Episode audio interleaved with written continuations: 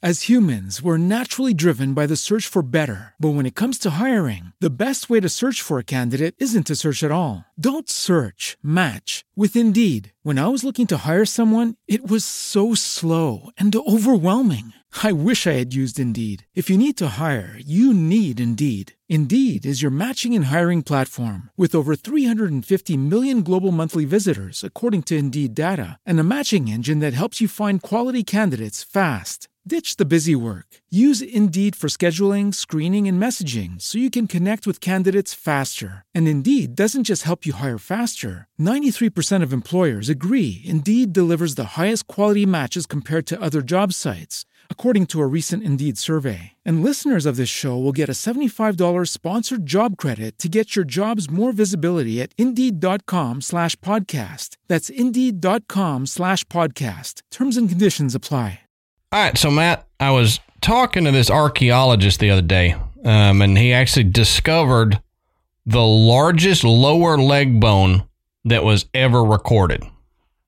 So it was really, yeah, dinosaur leg bone and largest leg, but he said it was quite the shindig. I swear, I didn't, I didn't see that coming. Good.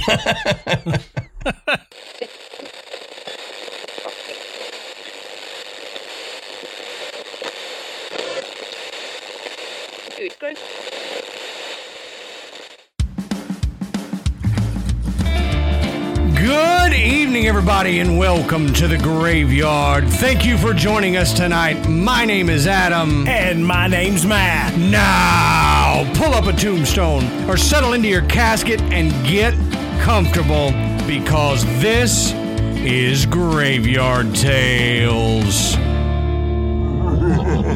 All right, everybody, here we are again. Matt, how you doing tonight, brother? Hey, I'm good. Hey, check it out. So I've added some stuff to the Graveyard. Now, we've had some people ask for a behind-the-scenes tour of uh, of the Graveyard East. I don't, I don't know. I've, I've. If you want to know what's around me, I think it's on a Patreon mm-hmm. uh, video, but. Uh, But I have added some signs behind me, and uh, so if you're if I you're like video, it. if you watch video, you can see my new additions. I like it, it right on cue. As, as we're talking, it falls off. Oh my God! Uh, you couldn't ask for be- those have been on there for an hour and a half since we started. We sat down to talk and stuff as he's and they it hasn't moved. As soon as he starts talking about it, the damn thing falls off. And what's funny is I went on and on about the the, the mounting tape yeah. that I used. To put it on, put uh, put it on there, and I was like, "It ain't coming off." And the thing fell, it fell off before we started, and I and I had I had some lame excuse as to why it fell off, and then it's been up there forever. Uh huh. And and right as soon as I mention it, it falls. Yeah. I mean, that is, dude. If I didn't know any better, I would have said that was a gag. I wish, I wish it was. Oh, jeez. So you guys are wanting want to see the video of this episode. Yeah. I promise you, you're not going to want to miss that. So, oh man, that is so funny. That's great. Yeah, if you're if you're not watching the video of this, you're missing out, and that. That, we'll just go ahead and skip into something real quick. If you're not a patron, go to patreon.com slash graveyard tales and sign up to be a patron. Um, our ten dollars patrons get to see the video version of every episode that we record. So you get behind the scenes stuff. You get to see the signs fall off of Matt's wall. That's right up there with me getting chased by the wasp, and that was before we did the video. I know, I know. I wish we'd have had the video then, but uh, yeah, so it, if y'all want to see that, go over there, patreon.com slash graveyard tales, sign up to be a ten dollars a month member, um, and you get the video versions. You can see that. And while we're on that topic, next week, you're going to want to watch the video version of that episode. We're not Absolutely. telling you what it is. You're just going to have to wait and see. But you're going to want to see it. Yeah, one hundred percent. So, again, I say this. If you've been on the fence and you've thought, you know, I really want to support the show, um, but I'm not sure, this this is the time. Yep. The, this is the time. You get to see the sign falling, but the next the next show, you are absolutely going to want to join us and, and be able to see the video. I, I promise you. Yep. Yep. And if y'all saw me then, I'll just say this. I'm not drinking a tall boy. This is Liquid Death water. I know it looks like a tall boy beer, um, but it, it is water. It's Australian water. Um, not a sponsor. Trying to get them as a sponsor, but not a sponsor. So if you follow Liquid Death on social media, you should hit them up and just irritate them until they become a sponsor of Graveyard Tales. That's yeah. how we do things around here. Irritate I into swear, sponsorship. I swear. I know I know Adam, and when I saw him pick up that can, I was like, what the hell is he doing? I was like, this is...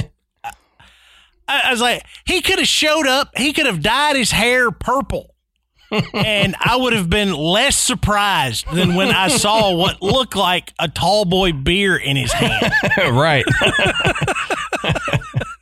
Yeah, it, I mean, if you if if I am drinking a tall boy sitting here in the recording studio, that's when you need to worry about me.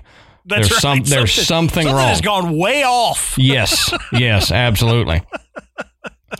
Um, but to get the housekeeping out of the way, go check out Podbelly, um, the Podbelly Network at podbelly dot com. Matt's wearing a Podbelly shirt there, so you can Uh, see their little logo, podbelly dot com. You can find different shows to listen to and tricks and tips on how to record your own podcast. Um, we also want to thank tonight's sponsors, Best Fiends, Every Plate, and Magic Spoon, and we'll talk a little bit more about them later. Want to say thank you real quick to the person who sent us the Black Monk of Pontefract book. Um, we know who you are. We're just not going to say your name on here because I don't know if you want us to say your name, but thank you very much for that. Um, that is a case that I have been interested in in a long time, um, and have seen that book, just haven't gotten it. So thank you for that. Um, it's going to be a great read, and it probably will lead into us doing an episode on that. So you can say you had a hand in sponsoring that episode. Um, Before we get into it, Matt, I was just going to say that this episode is actually going to drop on Michael's birthday. Um, so the day after this episode drops, we're having a pool party for him. So I may, I don't know, I could be hurting after the pool party. So our next recording session may have a, a hurt back or something. What? Where's sunscreen? Yeah, right. Uh, but it, it's been a long time since I've been to a pool party. So this will be interesting. All right, Adam, let's take a moment and talk about one of tonight's sponsors, Magic Spoon. Now, when I was growing up, cereal was my breakfast of choice. Sure. Okay. Yeah. And I mean, I, I loved the the sugary, sweet cereals. I mean, I, it didn't really matter. I mean, heck, you know, I, I, I ate just plain old cereal anytime. You know, it was it was my go-to, okay? But now... I understand. As an adult, um, I don't really want to have such a, a sugary, sweet breakfast every morning. And that's where Magic Spoon comes in. I tell you, a, uh, a guilty pleasure of me from a kid... Speaking of sugary cereals, I used to take those little puffed uh, puffed rice cereals that I'm not going to name and dump spoonfuls of sugar on top of it. Oh, me too. So that, you know, if, if you want to talk to somebody that likes sugary cereals, you're talking to the right two guys. Um, but the good thing about Magic Spoon is there are zero grams of sugar. So as an adult... That's a lot better for you than spoonfuls of sugar on top of your cereal. Um, and it's thirteen to fourteen grams of protein and only four net grams of carbs in each serving. There's only one hundred forty calories as well. Now, it's keto-friendly, gluten-free, grain-free, soy-free, low-carb, and G M O-free, so it fits into a lot of diets or diet regimens that you may have, and you can actually build your own box.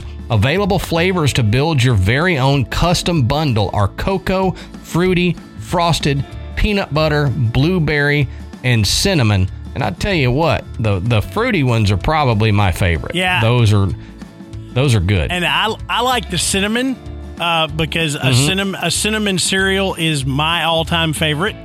Uh, so I really I really dig the cinnamon flavor. And and I've said before, m- one of my favorite midnight snacks is a bowl of cereal. And so now I don't have to worry when I grab the Magic Spoon box off the shelf at twelve thirty. Um, that, that I'm really putting in a lot of extra sugar and calories uh, right before I go back to bed. Uh, I'm, I'm getting something that's a lot healthier. Right. And if you're a fan of peanut butter cups like I am, they say if you mix the cocoa and the peanut butter together, it tastes just like a peanut butter cup. So that would be a good midnight snack for me. Now, you can go to magicspoon.com slash grave to grab a custom bundle of cereal and try it today. Be sure to use our promo code GRAVE, that's G R A V E, at checkout, and you can save five dollars off your order. Yeah, and Magic Spoon is so confident in their product, it's backed with a one hundred percent happiness guarantee. So if you don't like it, for any reason, they'll refund your money, no questions asked. So get your next delicious bowl of guilt-free cereal at magicspoon.com slash grave and use our promo code GRAVE, that's G R A V E, to save five dollars.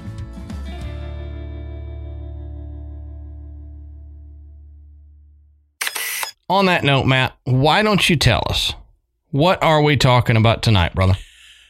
So tonight we're going to get into um, a weird little thing that is fairly fairly recent, it, within the last ten years, and it's still going on now. Um, out in the in the Baltic Sea, there has been something found at the bottom of the Baltic Sea in an area between Sweden and Finland that nobody really knows what it is. There's a lot of speculation, mm-hmm. um, but nobody is really sure. And it's been very difficult to go down there and, and check it out. Uh, it's known as the Baltic Sea Anomaly. And we're going to kind of dig into it and, and talk about the history of the Baltic Sea and that area. And I know that sounds like, oh, my God. Yeah. But I promise it. You need you need to understand some of the history, because it will make the the theories of what this might be make more sense. Right. Um, but I, you know, this is something that is, like I said, it's, it's fairly, it's fairly recent, and I don't know. I mean, I've, I've looked at the pictures. We're, we're going to discuss it. And, and at, of course, like every show, we're going to let you decide what you think. Um, but, but we're going to dig into this and talk about what it might be, what it could be, what it probably is, all of that stuff. So, so Adam, let's take it away. All right. So, as we always say, go check our sources. Go down to the bottom of the show notes and check our sources. You can find where we found all this information and continue the deep dive into it if you would like. Um, but like Matt said, we've got to look at the Baltic Sea itself before we can get into the anomaly. So let, let's... take a little trip through the history of it and some facts about it and all that. Now, the Baltic is the youngest sea on our planet. Um, it emerged from the retiring ice masses only about ten thousand to fifteen thousand years ago. So that's pretty young in the history of the Earth. Now, the Baltic Sea is one of the largest brackish water areas in the world, with a surface area of four hundred twenty square kilometers, four hundred twenty thousand square kilometers. Um, the drainage area of the Baltic Sea is about four times larger than its surface area, and it's inhabited by around eighty-five million people. More than one third of the Baltic Sea is shallower than thirty meters, giving it a small total water volume in comparison to its surface area. The maximum measured depth is about fifteen hundred feet or four hundred fifty-nine meters, while the average depth is about one hundred eighty feet or fifty-five meters below the sea level. So, so it's it's it's shallow, and and it's deep in spots. Mm-hmm. Um, but um, make sure everybody know what brackish water is. Brackish water, yeah, it's um, it's where uh, salt water and fresh water combine to where it, it the salinity is not high enough to be salt water, but it's too high to be fresh water. Right. And, and and there are certain organisms that thrive in that particular environment. Right. And we'll get in here in just a second on where each of those waters come from. But Matt's right. There's um like if you live in Louisiana, there's spots of Louisiana um, that I've actually fished that are brackish water because it's close to the mm-hmm. coast, but it gets fed by a river as well. And where they meet, it forms a brackish water area. So you've got yeah. uh, higher saline than you would want to drink, but lower saline than if you just took a gulp of uh, ocean water. So this goes on to say that the Baltic Sea is relatively isolated from other seas and has only a narrow connection to the North Sea through the Sound and the Belt Seas. Hence, it takes approximately thirty years for the Baltic Sea water to fully be exchanged. So I don't know, people may not know that too, but if you've got a lake that is being fed by a river and then an outlet from that river, it has a turnover time. So mm-hmm. water will pool in there, but it doesn't all just come in and wash out. You know, it's not a straight in, straight out kind of deal. So there is an exchange rate for the water in there. And this actually has a pretty slow exchange rate of thirty years. Now, this says marine water enters the Baltic Sea predominantly during winter storms. So these inflow events bring in water of higher salinity and also improve oxygen, oxygen conditions in the deep waters. Fresh water reaches the Baltic Sea from numerous rivers, corresponding to about one fortieth of the total water, water volume per year. Um, so during overflow events, it'll bring in seawater, and then it's being fed by uh, fresh rivers there. But it says together, these hydrological conditions give rise to the characteristic brackish water gradient of the Baltic Sea. Salinity can also vary depending on the depth because the density of water increases with salinity.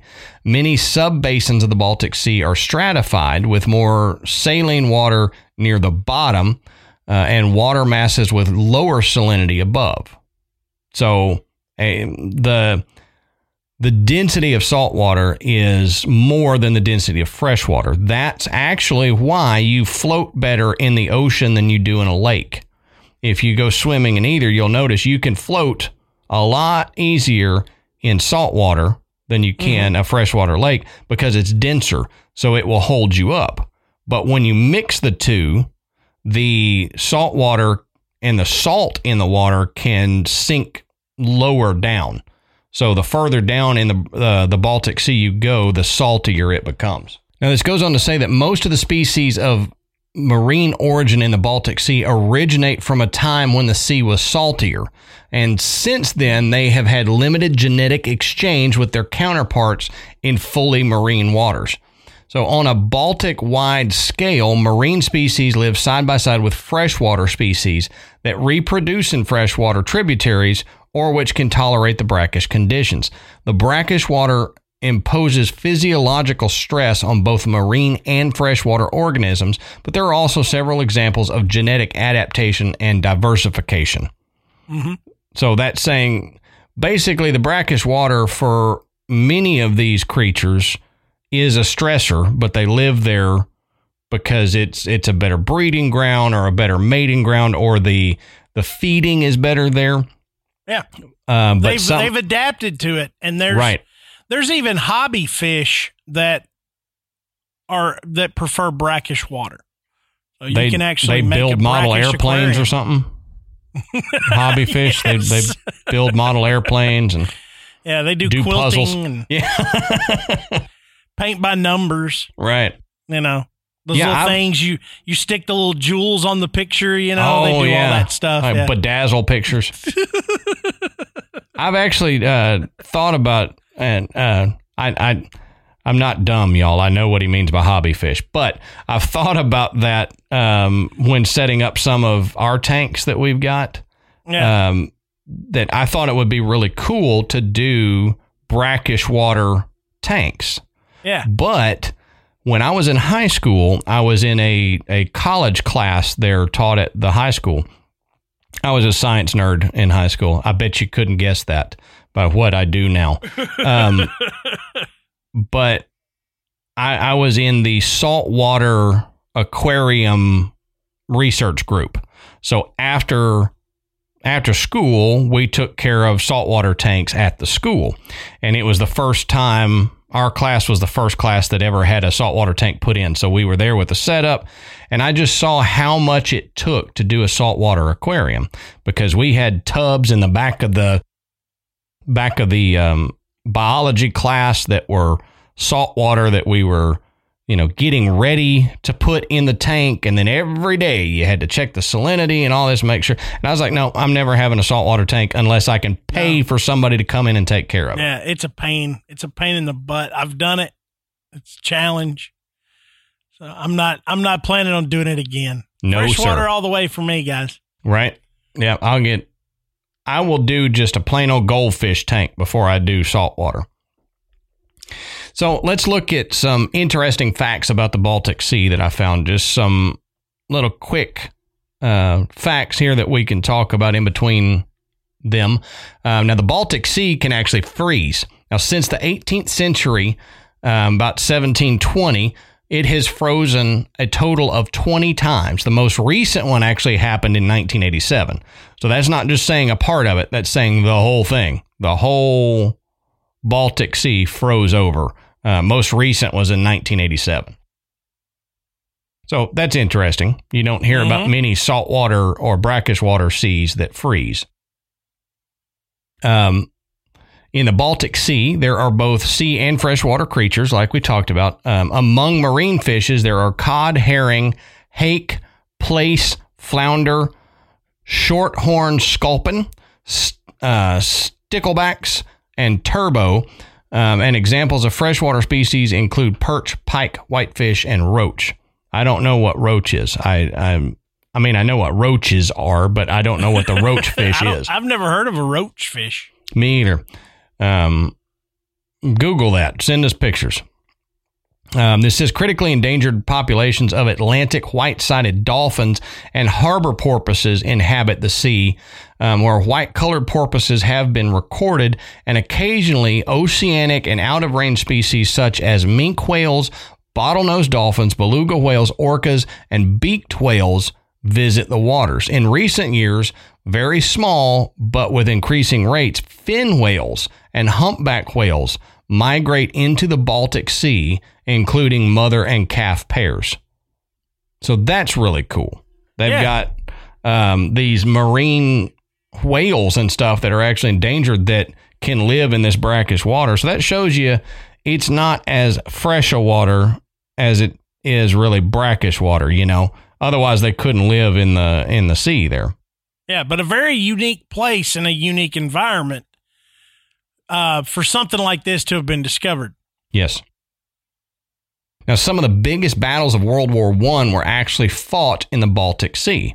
You don't hear about that much, you know, unless mm-mm. you dive into the history of wars, you you don't really think about that. Um, but World War One, a lot of the biggest battles were fought there in the Baltic Sea. And in World War Two, Germany actually reclaimed all of the southern and much of the eastern shore by occupying Poland and the Baltic states. And during World War Two, the Baltic Sea was polluted by some of the biggest countries in the world. They disposed of chemical weapons in the Baltic Sea, raising concerns of environmental contamination.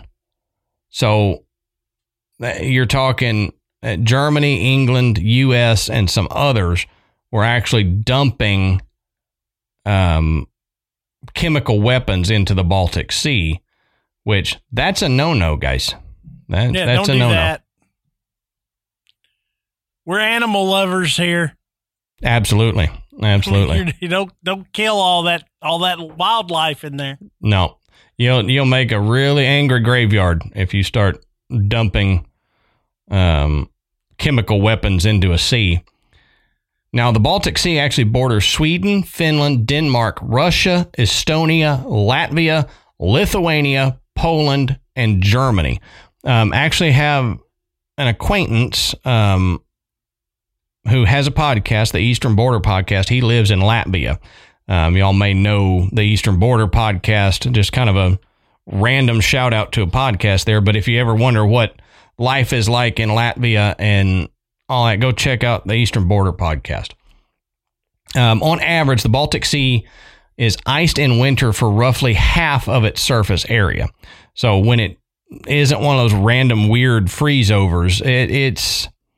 It averages about half the surface area that freezes over. The ice reaches its maximum extent in February or March, and typical ice ice thickness, ice thickness, um, my tongue just stopped working for some reason, in the northernmost areas um, in the Bothnian Bay um, and the northern basin of the Gulf of Bothnia is about seventy centimeters or twenty-eight inches for landfast sea ice. The thickness decreases the further south you go. So twenty-eight inches, Matt, of that's how thick the ice can get.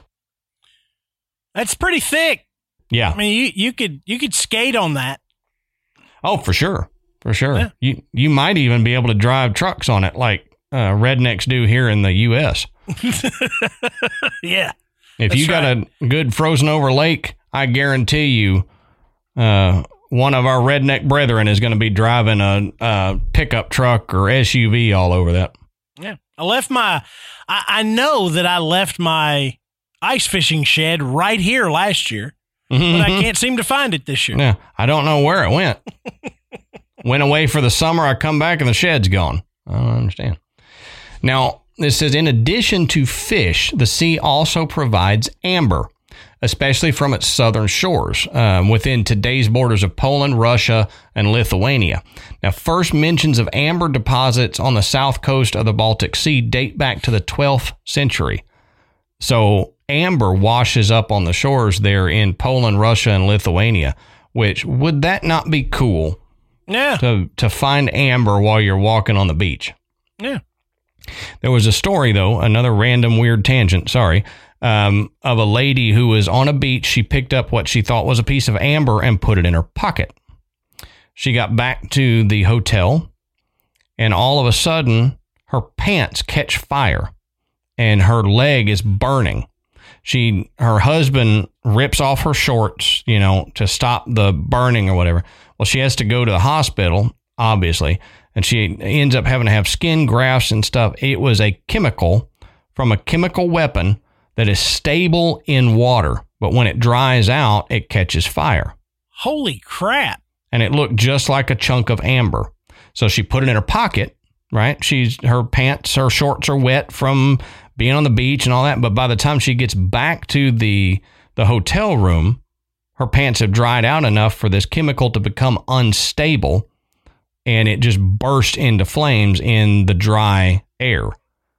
And I, I, you'll have to look that up to know what the name of the chemical was, but that is just a P S A from Graveyard Tales. If you find amber that's not in the Baltic Sea, put it in something. Don't put it in your pocket. You know, yeah. Set it aside, let it dry out to make sure that it's not whatever this chemical was, because this lady's leg was messed up. It was bad chemical burns down into the muscle of her leg because of whatever that was. Good and apparently Lord. It came from a chemical weapon that was dumped not on purpose, but, you know, fired, and then didn't go off, like a sea mine or something like that. And it didn't go off, and it was just sitting in the, the ocean there, and it ended up washing up onto the thing. Now, while Matt looks this up, um, I'm going to keep going here. We'll return to this in a minute when he figures out what it is. Now, this uh, the last one I got here says, in the early Middle Ages, Vikings of Scandinavia built their trade emporia all around the Baltic Sea. Later, there were fights for control over the sea with Windish tribes dwelling on the southern shore. Do you find anything yet, Matt? N- nothing that identifies what that particular chemical would be. A lot of arsenic stuff. Mm. It could be um, mustard gas. Huh. It says, scientists from the Baltic countries and Russia have found lethal material mixed in with sediments and highly toxic sulfur mustard gas transformed into brown yellow clumps of gel washed ashore. Hmm. Yeah, they said they fishermen have brought up damaged chemical bombs uh, or even whole chemical bombs in fishing nets. And they said they've had, uh, it, per this particular article, which was from two thousand three, said that year they had had ten cases of people finding chemical bombs in the Baltic Sea. Wow. That's just insane. It says several fishermen have been treated for burns and other poisoning symptoms after handling leaking shells. Yeah. That's yeah, the. We don't know for sure that it was mustard gas for this lady, but that seems to be one of the most common ones. Yeah. And that is nuts. You know, if, if if you didn't have enough to be worried about, you know, jumping in the water like that, now you got to be worried right. about, hey, there's jellied mustard gas floating around in here. Yep, exactly. So that just that just goes back to that um, P S A. If you find something, don't keep it on your person unless you know right. it's a shell. If it looks like a rock or a gem or something like that, set it aside. Don't handle it. You know, you can take it if you f- feel inclined, but pick it up with a cup or something.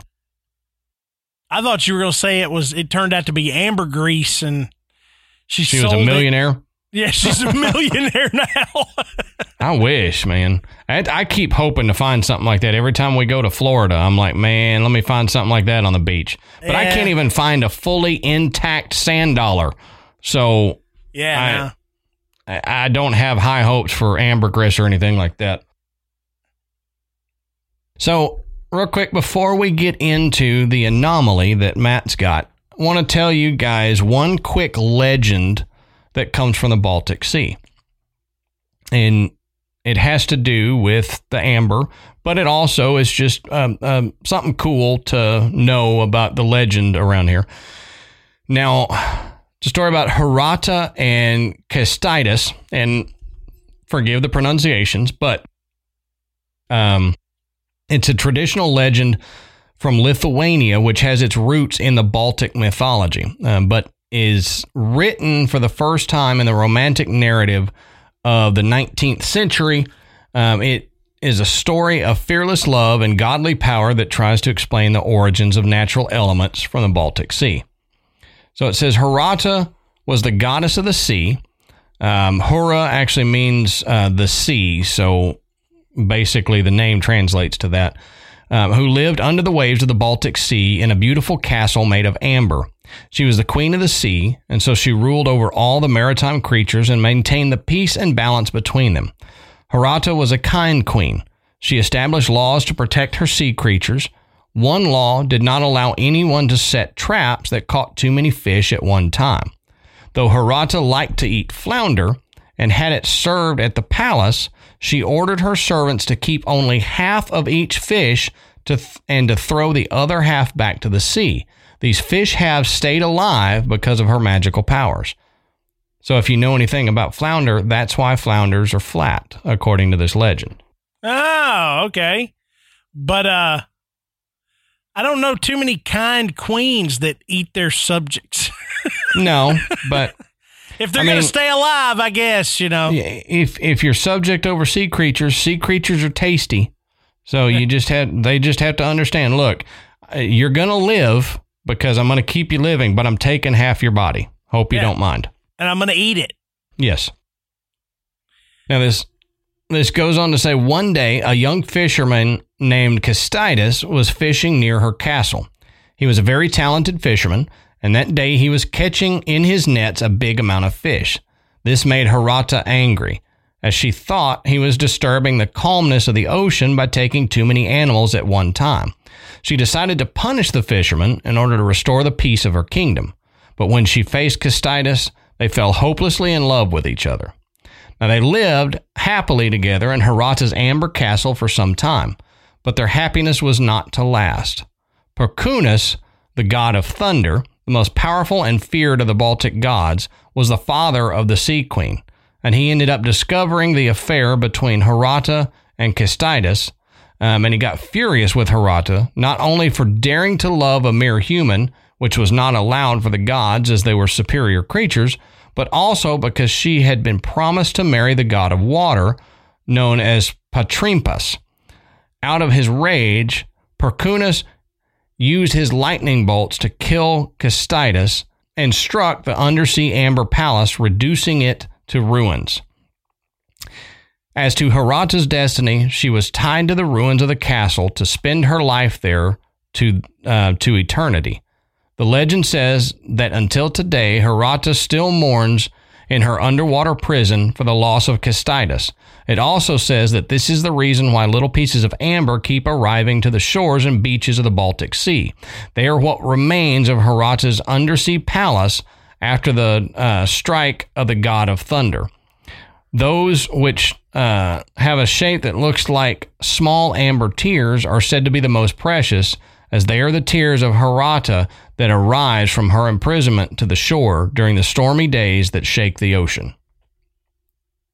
Oh, that's pretty cool. Yeah, I thought it was kind of neat. It yeah. kind of explains the amber, you know, in a, a folklorish way, why the amber keeps washing up on the shore. Yeah, and I, I mean that that's a that's a really great story to explain that. I mean it. Well, I, I like it. Yeah, you know it, it's not. I, I'm not going to run out there and, and start hunting for amber because you know I don't want my leg burned. Right. Um. Right. But maybe that maybe they take the legend further. You know, the amber is cursed. Yeah, there you go. If you take the amber, it'll burn your leg. But, yeah, that's all I got on the uh, legends there. Um, right. I thought it'd be a cool thing. And so Matt has what basically the meat of this story, what what we are titling this episode. He's got the info on the Baltic Sea anomaly. Yep. So the meat's been on the grill, and now it's ready to serve.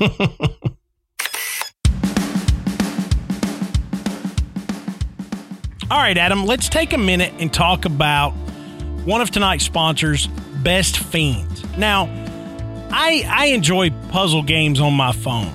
They they're they're easy to pick up and play. Um, they're challenging, and they kind of give your brain a little bit of a workout. Okay, um, that's why I really like Best Fiends. I mean it it's it's a matching game, but it's mm-hmm. not like any other matching game that you've played. I mean the. The, the colors and the characters are so bright and unique and even funny. Uh, yeah. it, it's really it really takes that that old traditional, I'm gonna switch this and this and match them up, and it puts a whole new spin on it that keeps the game fresh. It keeps you interested, and it really does. It gives you kind of this mental workout. It does, and. You know, I, I'm too embarrassed to tell you what level I'm on because, um, you know, a, as we've said before, Ashley and Amanda are way better at it than we are. But I'll tell you, they're uh, they're around the level thousand or so. Uh-huh. Um, you know, maybe more. Um, I quit asking because they're smoking me. Um, but even though I'm not that good at it, I mean, it's still it's fun. Um, I actually got my dad into playing it, Um, and he's not a big phone game kind of person, but through our recommendation, he picked it up, started messing with it, and he texted me the other day, and he said, you know, I'm really liking this Fiends game. And I said, yeah, I mean, it, it's a it's a good game. Uh, so if my dad enjoys it, I know that you guys will enjoy it. And if you have any time to play, even if you're not on Wi-Fi, you can play it because it doesn't require phone data or anything like that to play. So you can download the five-star rated puzzle game, Best Fiends, for free. You can do it today, do it after you listen to this, do it while you're listening to this. All you got to do is go on the Apple App Store or on Google Play. Remember, that's Friends without the R, Best Fiends. That's right. You can download the five-star rated puzzle game, Best Fiends, for free today on the Apple App Store or the Google Play Store. Remember, that's Friends without the R, Best Fiends.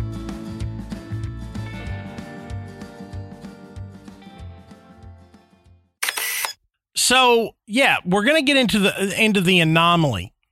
So on June nineteenth, two thousand eleven, the Swedish-based Ocean X team used side-scan sonar to, quote-unquote, photograph a massive object deep in the Baltic Sea, approximately two hundred sixty feet below the surface in the area between Sweden and Finland.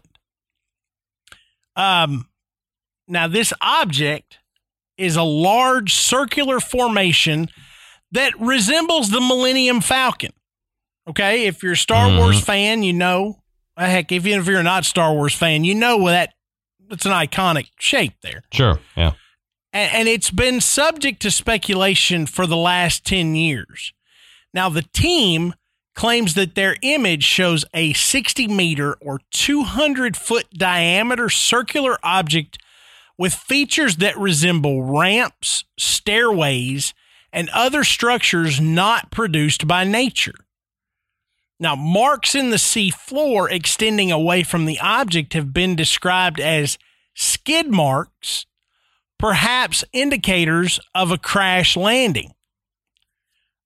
Ocean X leader Peter Lindbergh has described the object as potentially being an underwater Stonehenge, Atlantis, or a sunken U F O. So, you know, the... You know, Ocean X has has purported all. I mean, these are these are big ideas here. Oh, sure. You know, especially that, Atlantis. Yeah, that that's a speculation that. I mean, the Atlantis thing. Uh, I want us to dive, no pun intended, into the Atlantis thing at some point. But that's a big claim. That's yeah. something that people have been trying to find for a long, long time. And so to claim this is part of Atlantis, that that's wild. But others have said that it could be an anti-submarine device left over from World War Two mm-hmm. or a battleship gun turret. But scientists insist that it's nothing more than an interesting rock formation caused by glacial deposits during the Ice Age. You know, so so the Baltic Sea was formed sometime after the Ice Age. That's why it's it's not a, as old as the other mm-hmm. seas around the planet.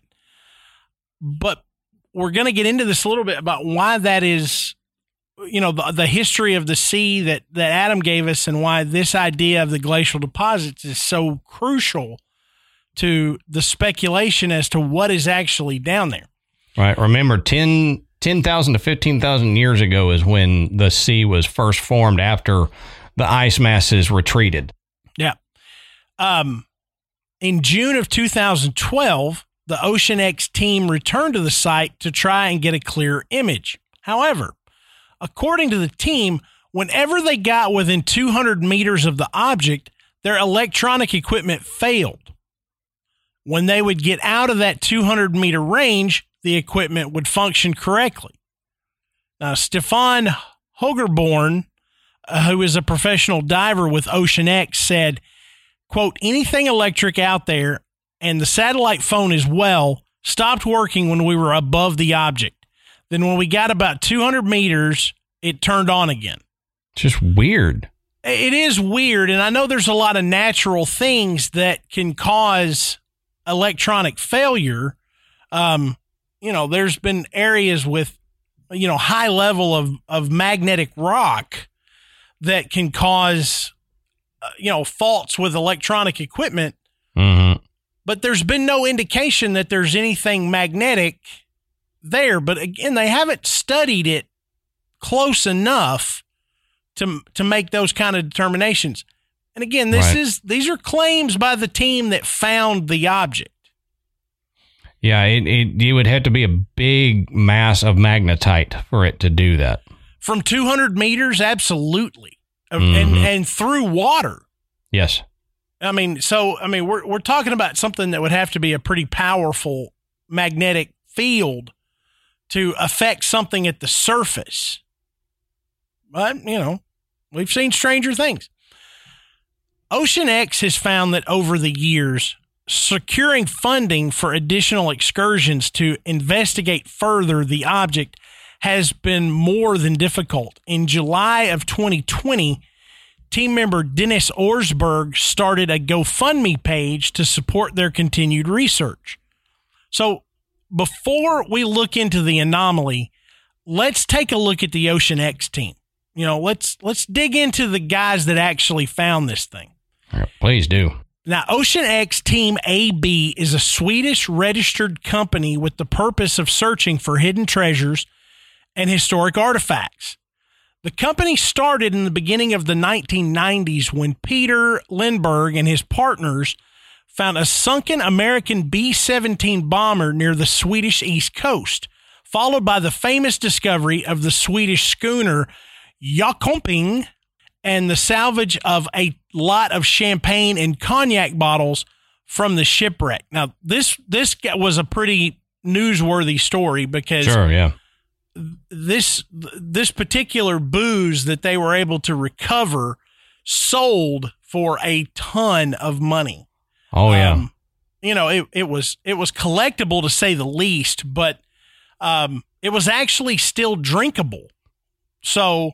Yeah, you know, these these guys, these big, you know, wine collectors, you know, they wanted their hands on this stuff because, you know, it it was it was super rare. You weren't going to be able to get any more. Mm-hmm. I've heard people say that the wine that they find on shipwrecks actually has some of the best flavor after being aged like that. If it's been sealed in the bottle, yeah. There's something about that aging process of that far down in the ocean. You know, out, not in the sun and a constant temperature and, and right. something like that, that causes this alcohol to age in a certain way where it's so unique, but it's one of the best flavors of wine or, or um, alcohol that they've had.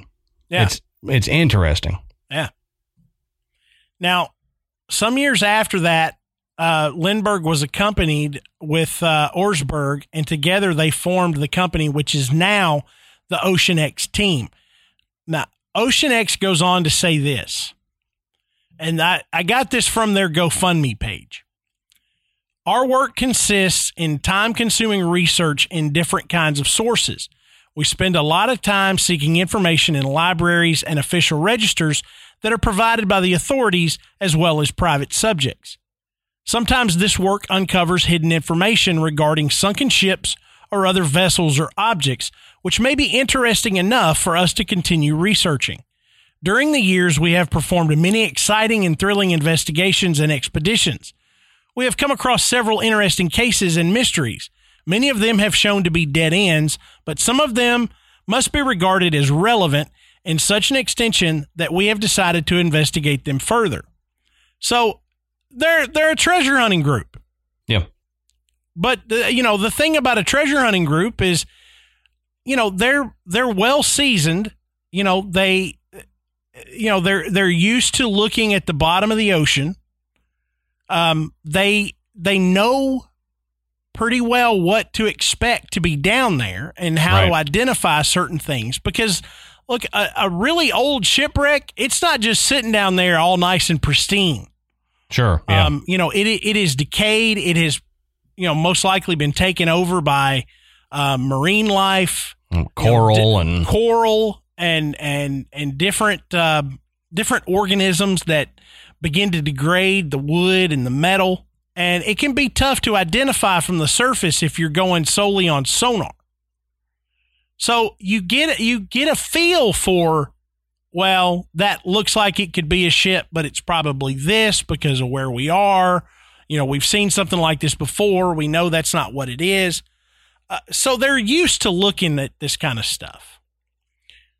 Now, they go on to say, to be successful in this kind of activity, we don't only, don't only need to do good research work, we also need good equipment and good personnel. In addition to that, we need a good portion of luck. Unfortunately, this is not enough. We also need financial means that are necessary to enable the performance of the investigations and the expeditions. Equipment and personnel are not for free. We are in a current situation where we have spent almost all of our private savings, and there's still a lot to do, which is now stopped because of lack of money. Now, mm-hmm. they have not been back. Um, I, I I did find an interview with Peter Lindbergh from two thousand nineteen where he hinted at the potential of a television series um, that could possibly be funding their next expedition. Now, I couldn't find evidence that anything has come beyond a single episode that came out on October thirty-first, twenty twenty, uh, that's available on Amazon Prime Video. And it, you, you know, I think it's like two ninety-nine, three ninety-nine. Yeah. Um, but it's pretty, pretty interesting. You get to see the team, you get to talk about what's down there. You get to hear some of the researchers, you hear some of the speculation, and you even hear some of the, the scientists that have, have st- studied the material that they've brought back, um, and, and you get their input on what it might be. It says, uh, so to be clear here, these guys are no slouches. Okay. They know what they're doing. Yeah. I mean, Peter Lindbergh and Dennis Åsberg are not a couple of casual divers that came across something that they misidentified as being mysterious. They've got a good knowledge of the sea and do in-depth research before they set out on these expeditions. Now, this is important because when we look at what some of the experts say about the anomaly, remember, these guys know what they're doing, okay? Right. I mean, you know, right. they, they, they're not amateurs by any means.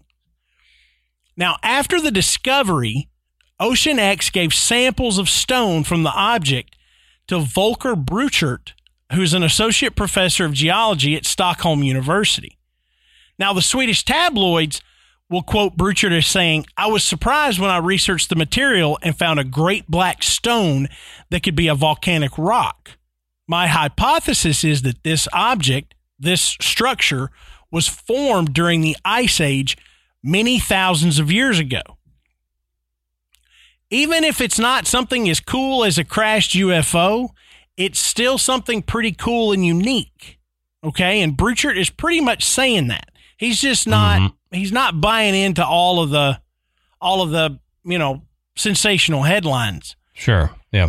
But, you know, it does appear that an expert is backing up their claim that this seafloor object is unexplained and perhaps is an Atlantis-like ancient building complex. Now, to double check, um, the group Life's Little Mysteries consulted uh, Bruchert. Now, it turns out neither he nor any of the experts contacted about the Baltic Sea object think that there's anything mysterious about it at all. Okay? Again, you can you can take someone's words and you can kind of twist them around to make it sound like, you know, hey, yeah, they, this thing is really strange. Right. Um, Power of editing. Yeah. Bruchert wrote in an email, "It's good to hear critical voices about this Baltic Sea mystery.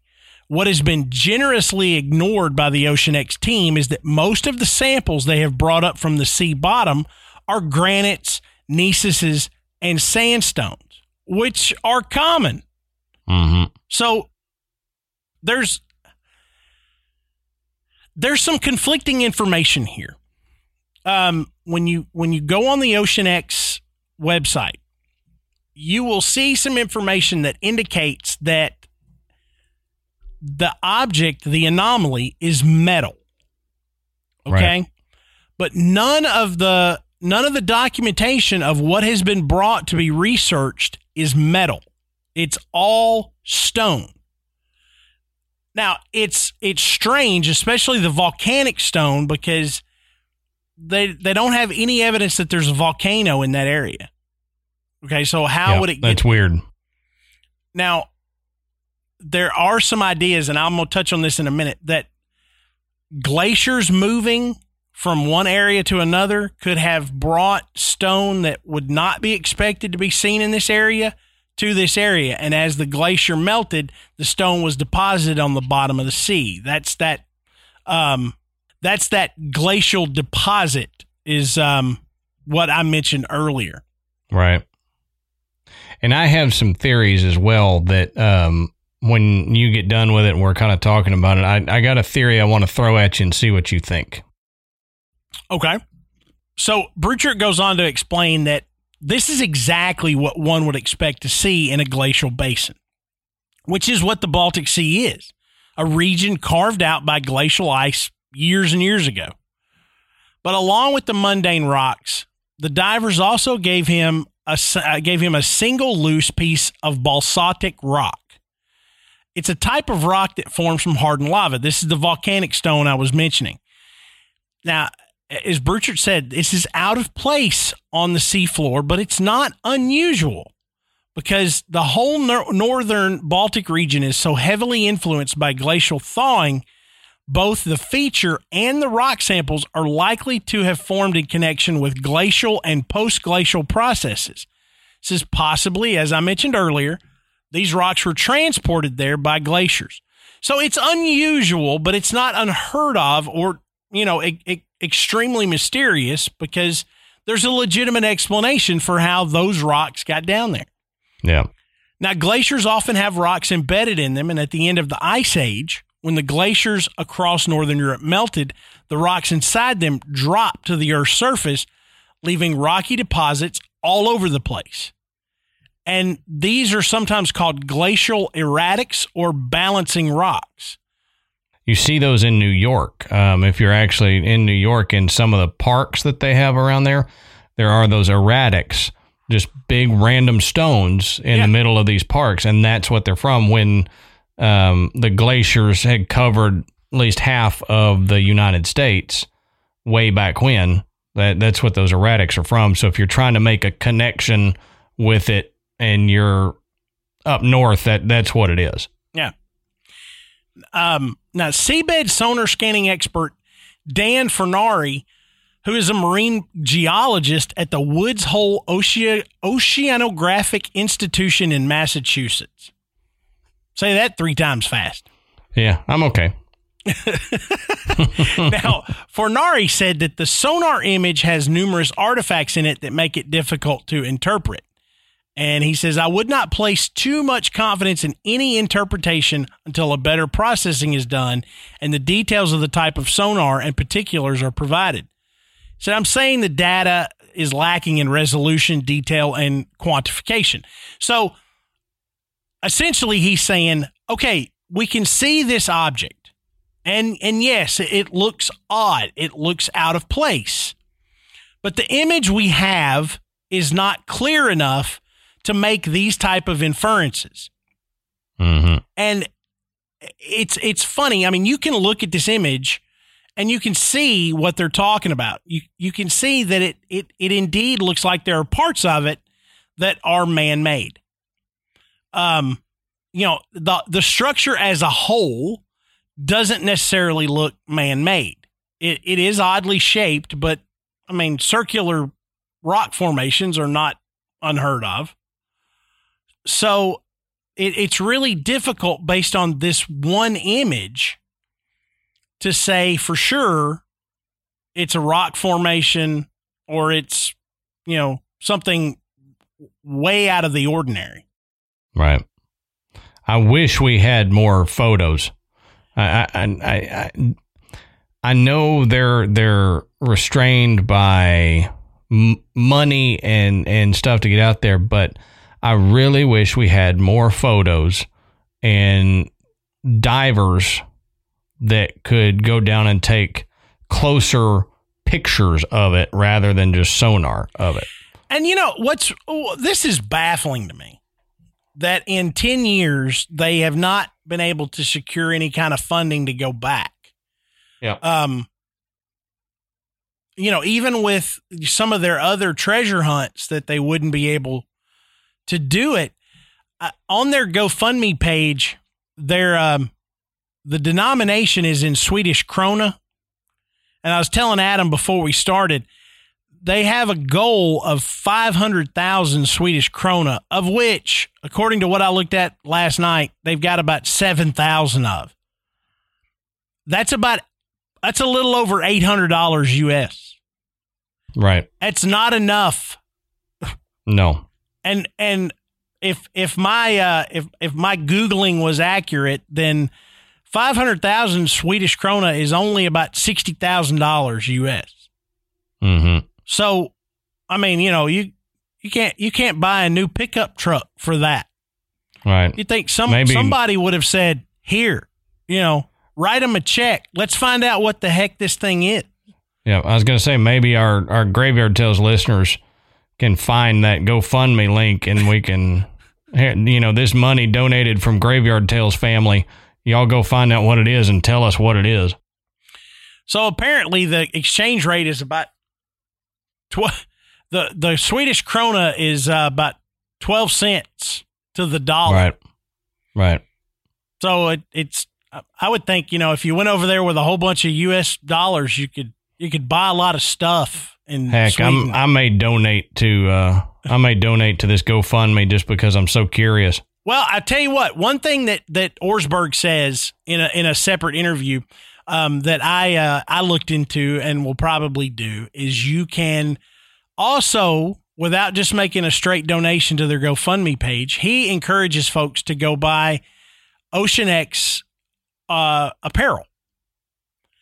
And yep. if you have, if, if you go to their website, you know, their their logo is really cool. Their the ship that they have, which is the Ocean X Explorer, looks like something out of Star Trek. Okay. I mean, it is, it is badass. I mean, it yeah. is unbelievable. Um, and so I thought, you know what, I may not want to just pitch some money at a GoFundMe, but I, I would love to have, you know, an Ocean X t-shirt or something like that. You know, that would be mm-hmm. kind of cool. And that money would go to them and help, you know, help fund their expedition. Right. So if if you if you're inclined to do so, you know, that'd be you, you get something cool out of it, and you know it's going toward learning more about what's down there. There you go. There now, you go. Um, now Charles Paul, who is a senior scientist at the Monterey Bay Aquarium Research Institute in Moss Landing, California, says that even if the for- formation were real, it would be something as mundane as a circular rock outcropping or the result of fluid or gas venting. Now, this venting causes inexplicable and poorly understood structures like pockmarks, which are circular depressions that Paul has seen all around the world. In one area off California alone, he said he has mapped more than fourteen hundred such pockmarks. So again, the ocean floor is something that's not been heavily explored. Um, and there's a lot of stuff down there that could look like something else. But another explanation is even, it's even less exciting than a U F O. You know, the, the disc-shaped formation and the tracks seen, you know, in just three hundred feet of water could have been caused by a fishing trawl. For, for like example, Paul says the jaws or opening of a trawl could easily have struck the bottom elsewhere and dropped a disc-like mound of sediment or a trail of pebbles that make up the track marks. Or another researcher says that the image could simply be fish. Fish. Okay? Fish. In the Baltic Sea. I'm going to give you another... We like we it. are we are getting less and less exciting. Yep, for sure. And uh, he says, I've been fooled hundreds of times when using side scan sonar, which is what Ocean X used to find this, to get this image, into thinking I've found something when it's just an outcrop or a school of fish. So if it's a school of fish, it's not still there. Right. You know, right. They're not just hanging out. It's not like a fish club down there.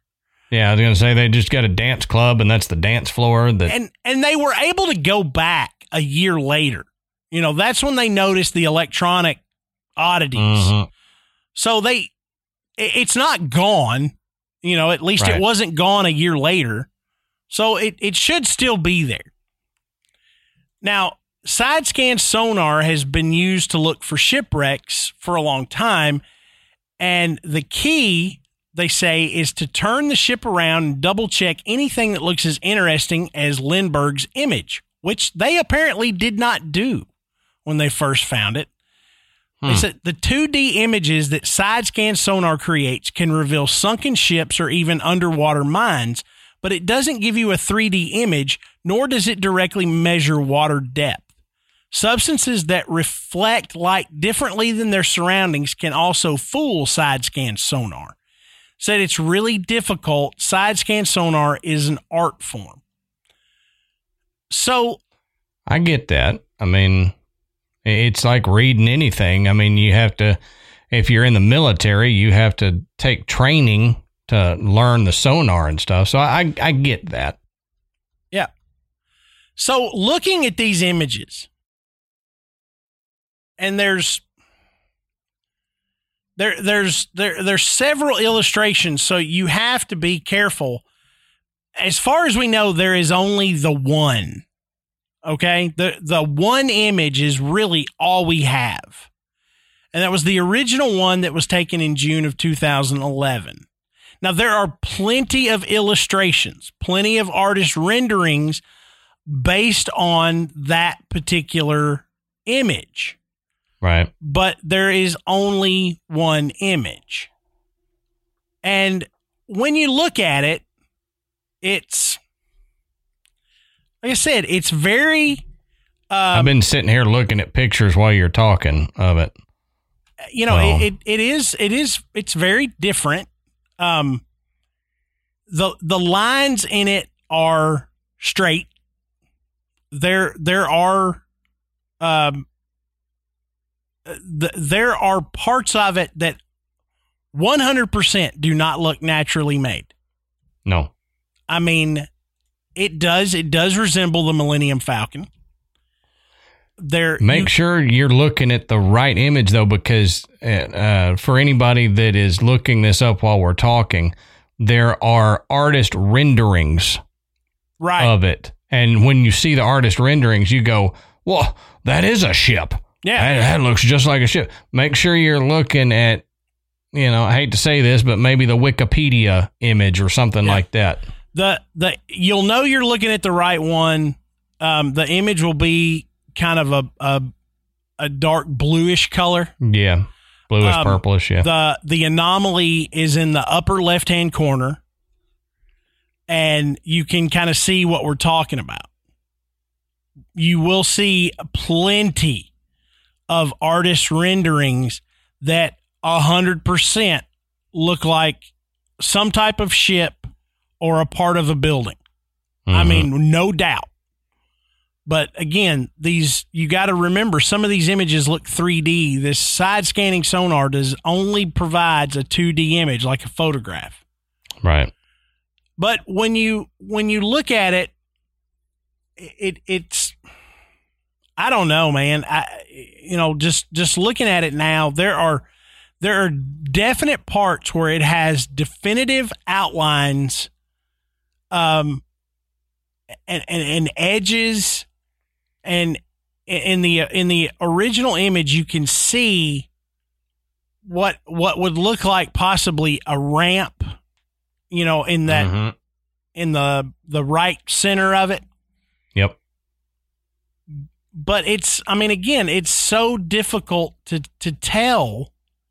I think that's why, you know, ad- additional research needs to be done. Absolutely. You know, more samples. I mean, it's three hundred feet. I mean, you know, they mm-hmm. they dive lower than that all the time. I mean, you you, right. you think it would be reasonable that they could get down there and and see it. And uh, I, I don't know. It, it, they might be making a mountain out of a molehill, but it I think it's worth looking into. It, and even sure. if it is just a rock formation, it's cool and it's very unique. And I think it would be valuable to have that information, you know, to figure and, out why it's shaped that way. That, exactly. Yeah. You know, and, and if there's volcanic rock in there, if it's made up of some unique kind of rock that that you wouldn't necessarily expect, even if there's a really good explanation for how it got there, then we know more.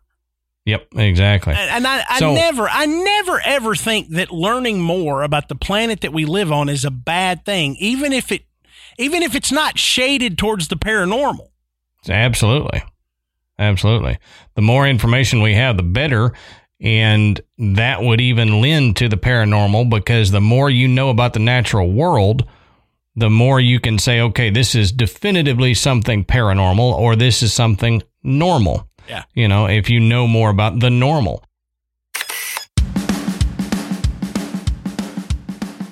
All right, Matt. So let's talk about a longtime sponsor of Graveyard Tales, and that's Every Plate.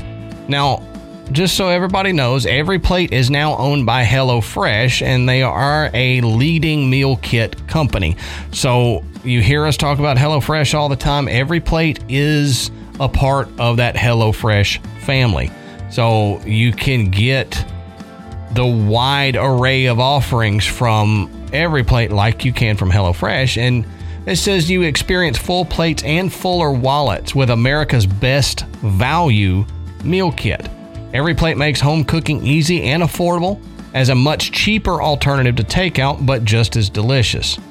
Now, Every Plate provides easy-to-follow recipe cards and pre-portioned ingredients, so you can spend less time prepping and cooking and more time enjoying good food with family or loved ones. Yeah, and we love Every Plate. When when the Every Plate box shows up at the house, my kids go nuts for for many reasons. Number one, they know they're going to get to help prepare dinner that night.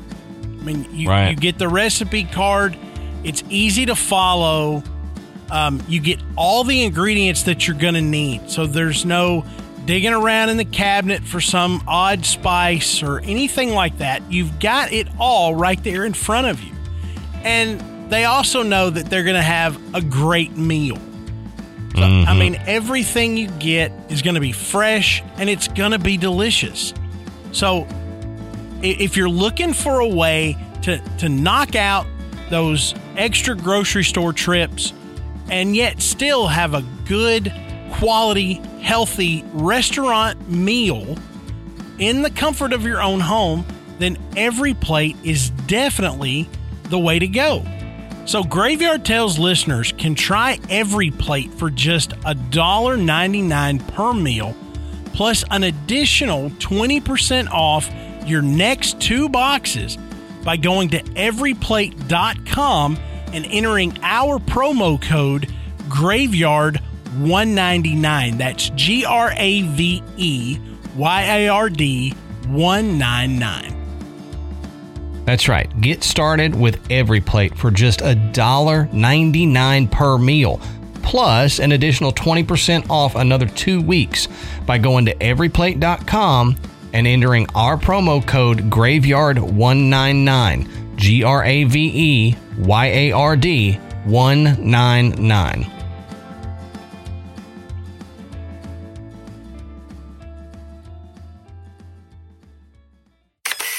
So let me give you my my thinking here on it. Either, yes, one, we're looking at one hundred percent normal rock formation that's just deteriorated over time. It was something maybe taller, a more cylindrical, tall thing that has been weathered and worn down to that, and maybe hitting, hitting, maybe been hit by fish, uh, fishing trawlers or something and knocked pieces off, whatever. Or, you know, it, it's a formation from one of these disposed chemical weapons that blew up part of it and caused that problem, or the more out there theory, but to me plausible theory, that not an alien craft is this is part of a temple or building of an old civilization. Right. That's that, that's exactly what I'm thinking. Yep. I, that it it's just covered over now because of the rising sea levels after the Ice Age, but it was some type of not Atlantis, but like an old a tribe of old older um, humans built some worship center or something, and then it's just deteriorated to this, and we're left with what we see here that kind of looks like a flattened out, you know, Millennium Falcon. Mm-hmm. But I, I feel like, to me, that could be a possibility, that it's it's a building that has been flooded over. Yeah. Um, I, I think the U F O thing strictly comes from the fact that it it looks like the Millennium Falcon. Sure. And so that that just starts leaning people towards some some type of spacecraft.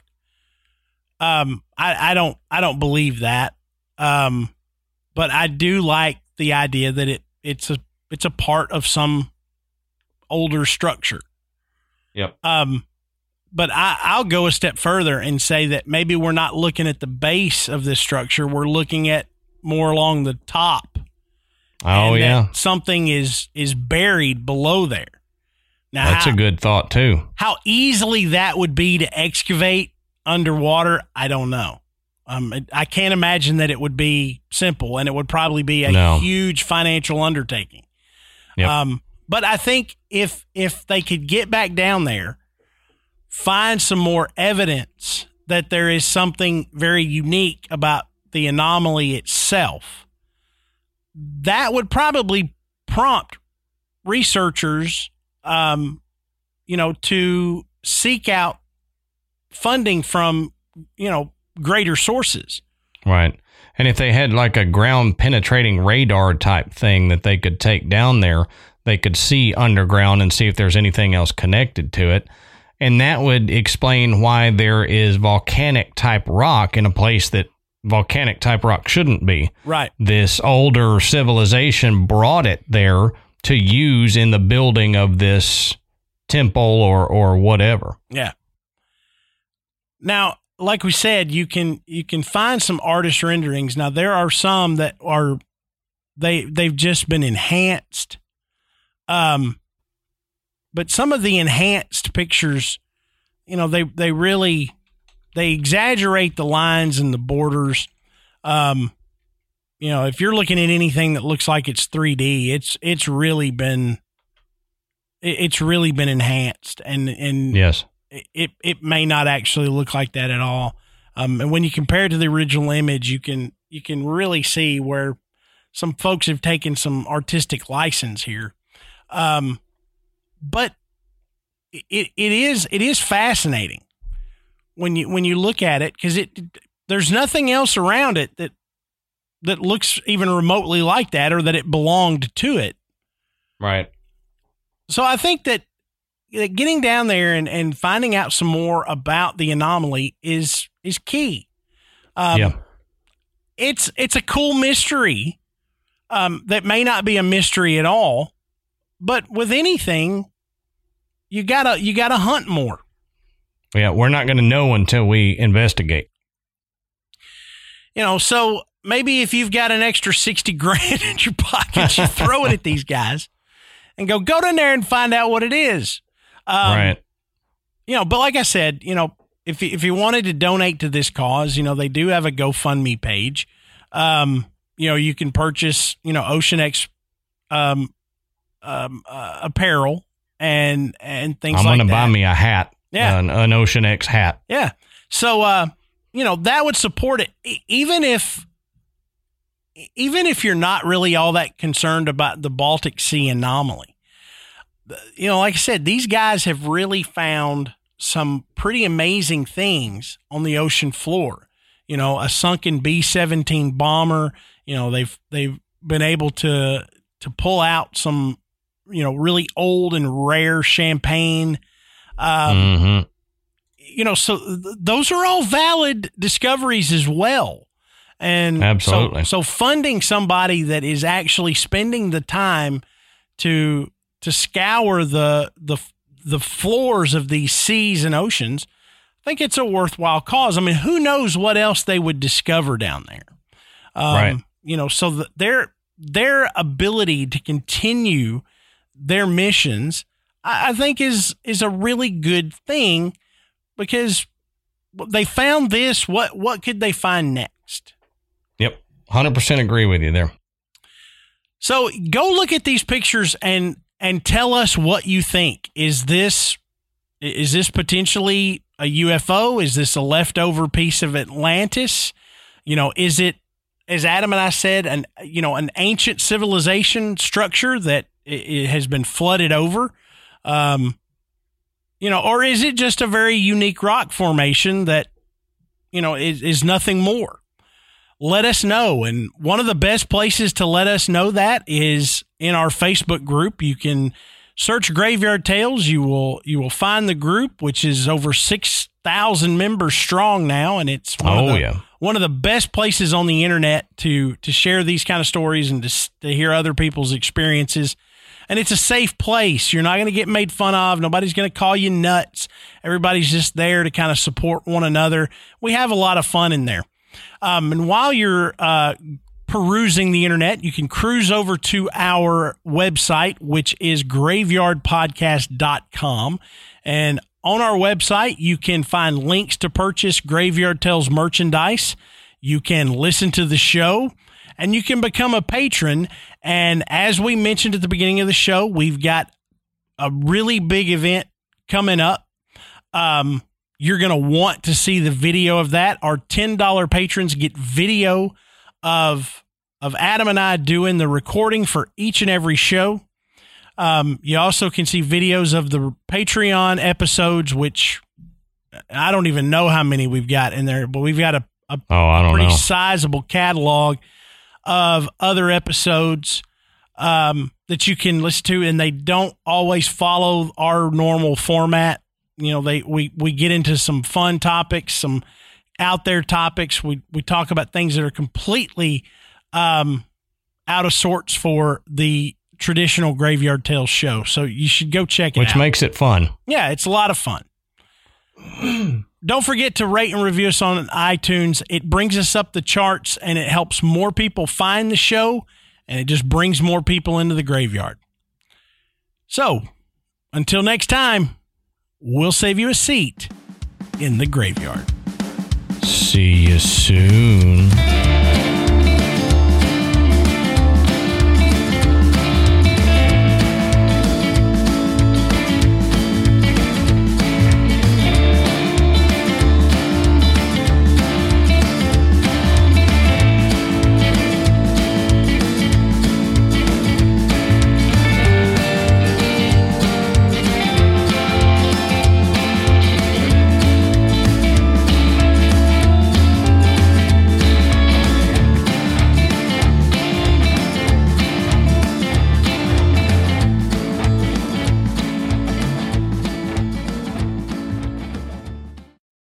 As humans, we're naturally driven by the search for better. But when it comes to hiring, the best way to search for a candidate isn't to search at all. Don't search, match with Indeed. When I was looking to hire someone, it was so slow and overwhelming.